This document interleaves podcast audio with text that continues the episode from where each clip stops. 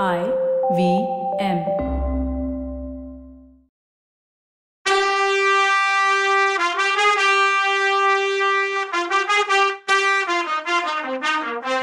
வணக்கங்க. நான் கவிதா பேசுறேன். வெல்கம் டு கதை பாட்காஸ்ட் பொன்னியின் செல்வன். இது எபிசோட் நம்பர் இரநூத்தி பத்து.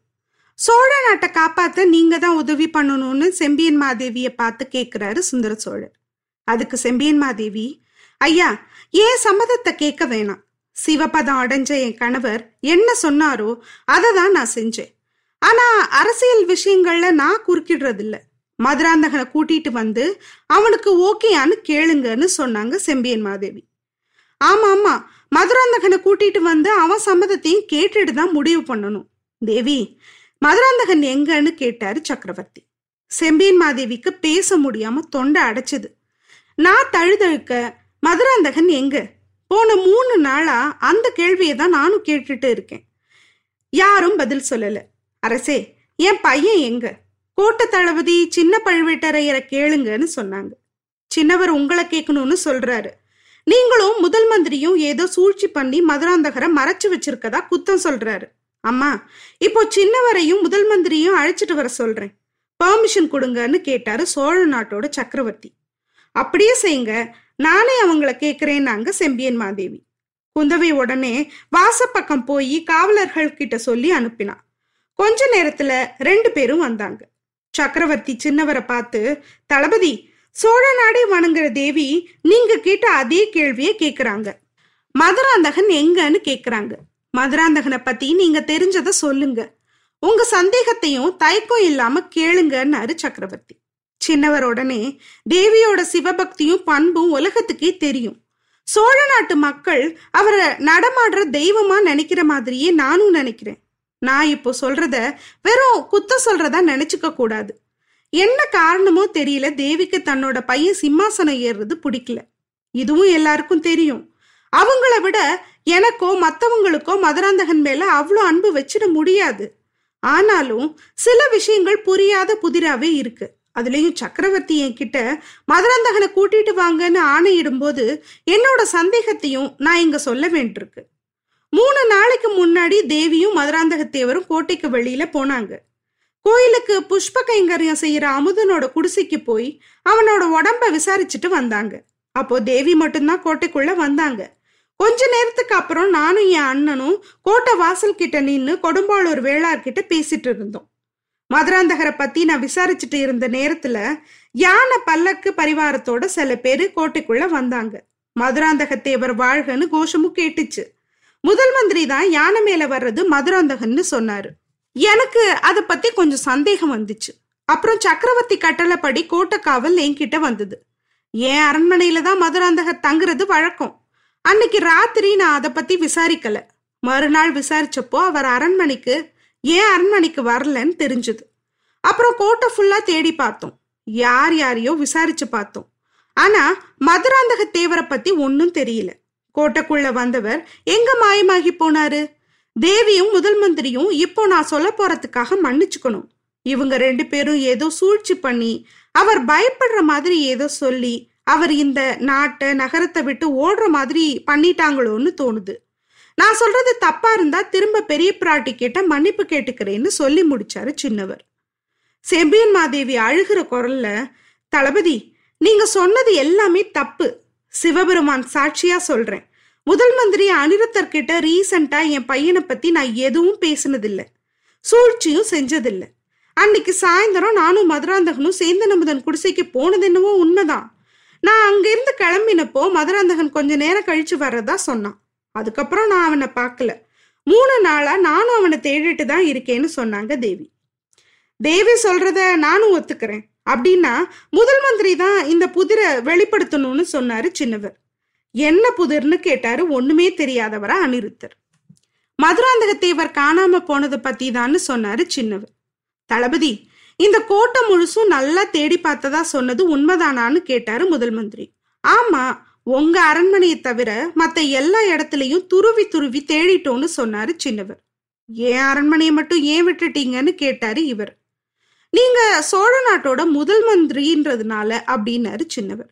ஆஹா அப்படின்னா உங்க கடமையை நீங்க சரியா செய்யலன்னு தோணுது. போனா போகுது. சக்கரவர்த்தி உங்க பெரியம்மா அவரோட பையனை பத்தி எதுவும் என்கிட்ட சொல்லல. நான் அவரோட சேர்ந்து எந்த சூழ்ச்சியும் பண்ணல. தேவியோட திருவயிற்றுல பிறந்த பையன் மூணு நாளா ஏன் மாளிகையில தான் இருந்தாரு? இப்போ இந்த அற வாசல்ல உங்களையும் அவர் அம்மாவையும் பாக்குறதுக்காக காத்துட்டு இருக்காரு. நீங்க சொன்னீங்கன்னா அழைச்சிட்டு வர்றேன்னு சொன்னாரு முதல் மந்திரி. இத கேட்டதும் எல்லாருக்கும் ஆச்சரியமா போச்சு. சக்கரவர்த்தி உடனே தேவியோட பையன் மதுராந்தகரை கூட்டிட்டு வர பெர்மிஷன் எதுக்கு? சீக்கிரம் கூட்டிட்டு வாங்கன்னு சொன்னாரு. முதல் மந்திரி வாசப்படி கிட்ட போய் கை தட்டிட்டு திரும்பவும் உள்ள வந்தாரு. அடுத்த செகண்ட் சேந்தன் அமுதனை கூட்டிக்கிட்டு ஆழ்வார்க்கடியான் உள்ள வந்தான். சின்னவருக்கு இதை பார்த்ததும் ஆத்திரம் ஆத்திரமா வந்துச்சு. உங்க கிண்டலுக்கு ஒரு அளவில்லையான்னு முதல் மந்திரிய பார்த்து கேட்டாரு சின்னவர். ஆனா இத பார்த்த செம்பியின் மாதேவி ரெண்டு கையும் நீட்டி அன்பும் ஆர்வமா மகனேன்னு கூப்பிட்டாங்க. அதை பார்த்த சின்னவருக்கு குழப்பம் ஆயிடுச்சு சேர்ந்து நம்ம தானே அம்மா என்னை கூப்பிட இப்பவாவது உங்களுக்கு மனசு வந்ததா? அது நான் செஞ்ச தவத்தோட பலன்னு கண்ணில் நீர் வச்சுக்கிட்டு சொல்லிக்கிட்டே பெரிய பிராட்டி கிட்ட வந்தான். மதுராந்தக உத்தம சோழன்னு சரித்திரத்துல புகழ் பெற்ற சிவபக்தி செல்வனை திருவயிறு வாய்த்த தேவி அன்புடன் அணைத்து கொண்டு மெய்மறந்து ஆனந்த கண்ணீர் பொழிந்தார்னு கல்கி எழுதியிருக்கார். மழவர் வம்சத்துல வந்த கண்டராதித்த சோழரோட வாழ்க்கை துணைவியான செம்பியன் மாதேவிய ஸ்ரீ மதுராந்தக தேவரான உத்தம சோழ தேவரை திருவயிறு வாய்த்த உடைய பிராட்டியார்னு அவர் காலத்தோட கல்வெட்டுகள் சொல்லுது. சாதாரணமா அம்மாக்கள் பத்து மாசம் குழந்தைய வயிற்றுல சுமப்பாங்க. சில அம்மாக்கள் வேற பொண்ணுங்க வயிற்றுல பிறந்த குழந்தைங்கள தான் வயிற்றுல பிறந்ததாவே நினைச்சு வளர்ப்பாங்க. அதே மாதிரி கேஸ் தான் இங்கேயும். தான் புள்ள மாதிரியே வளர்த்ததுனால உத்தம சோழரை திருவயிறு வாய்த்தவர்னு குறிப்பிடுறாங்க. உத்தம சோழர் அஞ்சு வயசா இருக்கும்போது செம்பியன் மாதேவி அவனையும் வாணியம்மையும் பார்த்தாங்க. அவ எப்படி இருக்கான்னு விசாரிச்ச தேவி வாணியோட குழந்தைன்னு நினைச்சுதான் சேர்ந்த நமதனை கொஞ்சினாங்க. ஆனா குழந்தைய பத்தி விசாரிச்சப்போ வாணி முகத்துல வந்த ஷாக்கும் பயமும் என்னன்னு அவங்களையே யோசிக்க வச்சுது. அவளால பேச முடியாததால அவகிட்ட இருந்து ஒன்னும் தெரிஞ்சுக்க முடியல அவங்களால. ஆனாலும் அவ தனக்கு பண்ண உதவியை நினைச்சும் அவ குழந்தைகிட்ட பாசம் தோணுனதுனாலையும் தாயும் பிள்ளையும் கவலை இல்லாம வாழ்க்கையை ஓட்டுறதுக்கு வேண்டிய உதவிய செஞ்சாங்க தேவி. தஞ்சாவூர் நகரத்துக்கு பக்கத்துல குடியிருந்து தளிக்குளத்தார் கோயிலுக்கு புஷ்பங்கைங்கரியம் செய்யறதுக்காக மானியமும் கொடுத்தாங்க. சேந்தனமுதன் படிப்புலையும் ஒழுக்கத்திலையும் சிவபக்தியிலையும் சிறந்த பையனா வளர்ந்தான். அம்மாவுக்கு உதவியா புஷ்ப கைங்கரியம் செய்யறதுலயும் ஆர்வமா செஞ்சான் இத பார்த்த செம்பியன் மாதேவிக்கு அவன்கிட்ட இயற்கையாவே பாசம் வளர்ந்துச்சு. திடீர்னு ஒரு நாள் அவங்க மனசுல ஒரு சந்தேகம் வந்துச்சு. அது ஒரே நேரத்துல சந்தோஷத்தையும் வருத்தத்தையும் கொடுத்துச்சு அவங்களுக்கு. எத்தனையோ விதமா அந்த சந்தேகத்தை தீர்த்துக்க ட்ரை பண்ணாங்க முடியல. பிறந்து கொஞ்ச நாள்ல இறந்து போன அவங்க குழந்தைய பத்தி நினப்பு வந்துகிட்டே இருந்துச்சு. அதனால அமைதியோ நிம்மதியோ இல்லாம தவிச்சாங்க அவங்க. கடைசியா ஒரு நாள் வாணி அம்மை கிட்ட தெளிவா கேட்டு தெரிஞ்சுக்கிறதுன்னு முடிவு பண்ணாங்க. வாணிய தனியா அழைச்சிட்டு வர சொன்னாங்க. இறந்து போன தான் குழந்தைய புதைச்ச இடத்துல ஒரு ஞாபகார்த்தமா பள்ளிப்பட கோயில் ஒன்று கட்டணும்னு சொல்லி புதைச்ச இடத்த காட்ட சொன்னாங்க. இத பத்தி கேட்கும்போதே அவங்களுக்கு துக்கம் தாங்கல. இதை விட வாய் பேச முடியாத கேட்க முடியாத அந்த அம்மா கிட்ட எல்லாத்தையும் விளக்குறது வேற கஷ்டமா இருந்துச்சு. ஆனா இந்த கேள்விக்கு பதில் சொல்ல முடியாம வாணி திணறினா தயங்குனா கடைசியா பேரரசி கட்டளைய மீற முடியாம நெஜத்தை சொல்லிட்டா. புதைக்கிறதுக்காக தங்கிட்ட கொடுத்த குழந்தை இறக்கலன்னும் அதை தனக்கு சொன்னது கருத்திருமன்னு ஒருத்தன்னு சொன்னான். அப்புறம் அரசு கிட்ட திரும்பி வந்தா என்ன ஆகுமோன்னு பயந்து கருத்திருமனோட திருமறைக்காடு போய் கொஞ்ச நாள் இருந்ததா சொன்னான். அப்புறம் கருத்திருமனும் தன்னை விட்டுட்டு போனதுனால தான் திரும்ப பழையாறைக்கு வந்ததையும் விவரமா சொன்னான். சேந்த நமதன் நிஜமாவே தான் வயிற்றுல பிறந்த புள்ளன்னு தெரிஞ்சதும் செம்பியன் மாதேவி அடைஞ்ச சந்தோஷத்துக்கு அளவே இல்லை. அவர் உடம்பெல்லாம் சிலிர்த்து கண்ல இருந்து கண்ணீர் வழிஞ்சுது. மகனேன்னு கத்தி அமுதனை கட்டிக்கணும்னு ஆசை வந்துச்சு. ஆனாலும் அதை கண்ட்ரோல் பண்ணிக்கிட்டாங்க. உண்மை வெளிவந்தா அதுலேருந்து வரக்கூடிய பிரச்சனை ஒரு பக்கம் பீதியை கிளப்பிச்சு. உலகத்துல பிறக்கிற எல்லா குழந்தையும் கடவுளோட குழந்தைதான்னு நினைக்கிற ஒரு உயர்வான பக்குவத்தை அவங்க மனசை அடைஞ்சிருந்ததுனால பெத்த புள்ள மேல அம்மாக்கு இருக்க பாசத்தை அவங்களால கட்டுப்படுத்திக்க முடிஞ்சுது. அரண்மனையில வளர்ந்தா என்ன? குடிசையில வளர்ந்தா என்ன? இந்த வசதி வாய்ப்பு சுகம் எல்லாம் நிரந்தரமே இல்லையே. மோட்சகதி தானே முக்கியம். என் புருஷன் அரச சொகத்தை வெறுத்து சிவ கைங்கரியத்துல சொகம் கண்டு வாழ்க்கை வாழ்ந்தாரு. அவரோட பிள்ளையும் அப்படி குடிசையில வாழ்ந்து கடவுளுக்கு தொண்டு செய்யறதுதான் பாக்கியம் போலன்னு நினைச்சு தன்னைத்தானே சமாதானப்படுத்திக்கிட்டாங்க. அதனாலதான் தான் மகன் உயிரோட இருக்கான்னு தெரிஞ்சதும் வளர்ப்பு பிள்ளைய சிம்மாசனத்துல ஏத்தக்கூடாதுன்னு உறுதியா இருந்தாங்க. முன்னாடியே இத கண்டராதித்த மன்னர் கிட்ட சொல்லி மன்னிப்பும் கேட்டிருந்தாங்க. உன் வயிற்றுல பிறந்த குழந்தையா இருந்தா என்ன? அனாத பொண்ணுக்கு பிறந்த குழந்தையா இருந்தா என்ன? கடவுளுக்கு முன்னாடி எல்லாரும் சமம். அதனால மதுராந்தகனை உன் மக மாதிரியே வளர்த்துட்டு வா. ஆனா சோழ சிம்மாசனத்துல அவன் உட்காரணும்னு ஆசைப்படாது. அதுக்கு ஓகே சொல்லவே சொல்லாது. அது நான் பிறந்த சோழ வம்சத்துக்கே செய்யற துரோகம். அப்படிப்பட்ட சூழ்நிலை உனக்கு வந்துச்சுன்னா பேசாம உண்மையை சொல்லிடுன்னு சொல்லி அதுக்கு சத்தியமும் வாங்கியிருந்தாரு.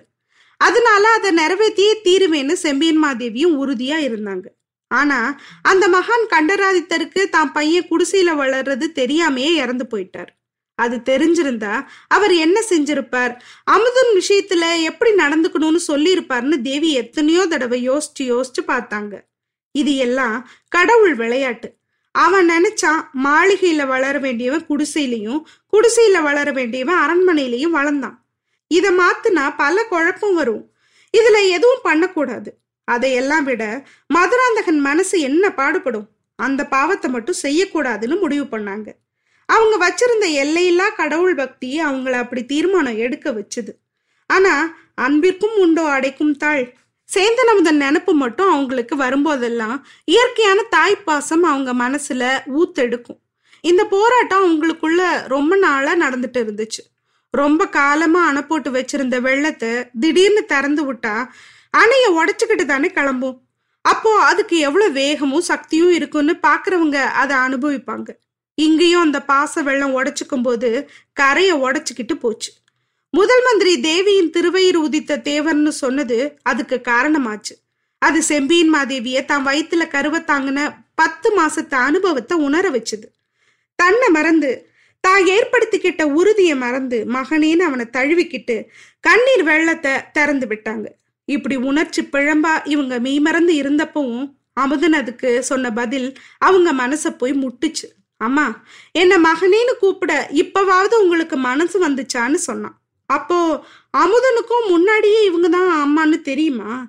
தெரிஞ்சுமா பயபுள்ள அதை காட்டிக்காம இருந்தான்? எப்பா உனக்கு பொறுமை ரொம்ப அதிகம்ப்பா. எப்படியோ ஹாப்பி எண்டிங் அம்மாவும் பிள்ளையும் சேர்ந்துட்டாங்க. வேற என்ன வேணும்? ஸ்வீட் எடு கொண்டாடு. அடுத்த எபிசோட்ல என்ன நடக்குதுன்னு பார்க்கலாம். அது வரைக்கும் நன்றி வணக்கம்.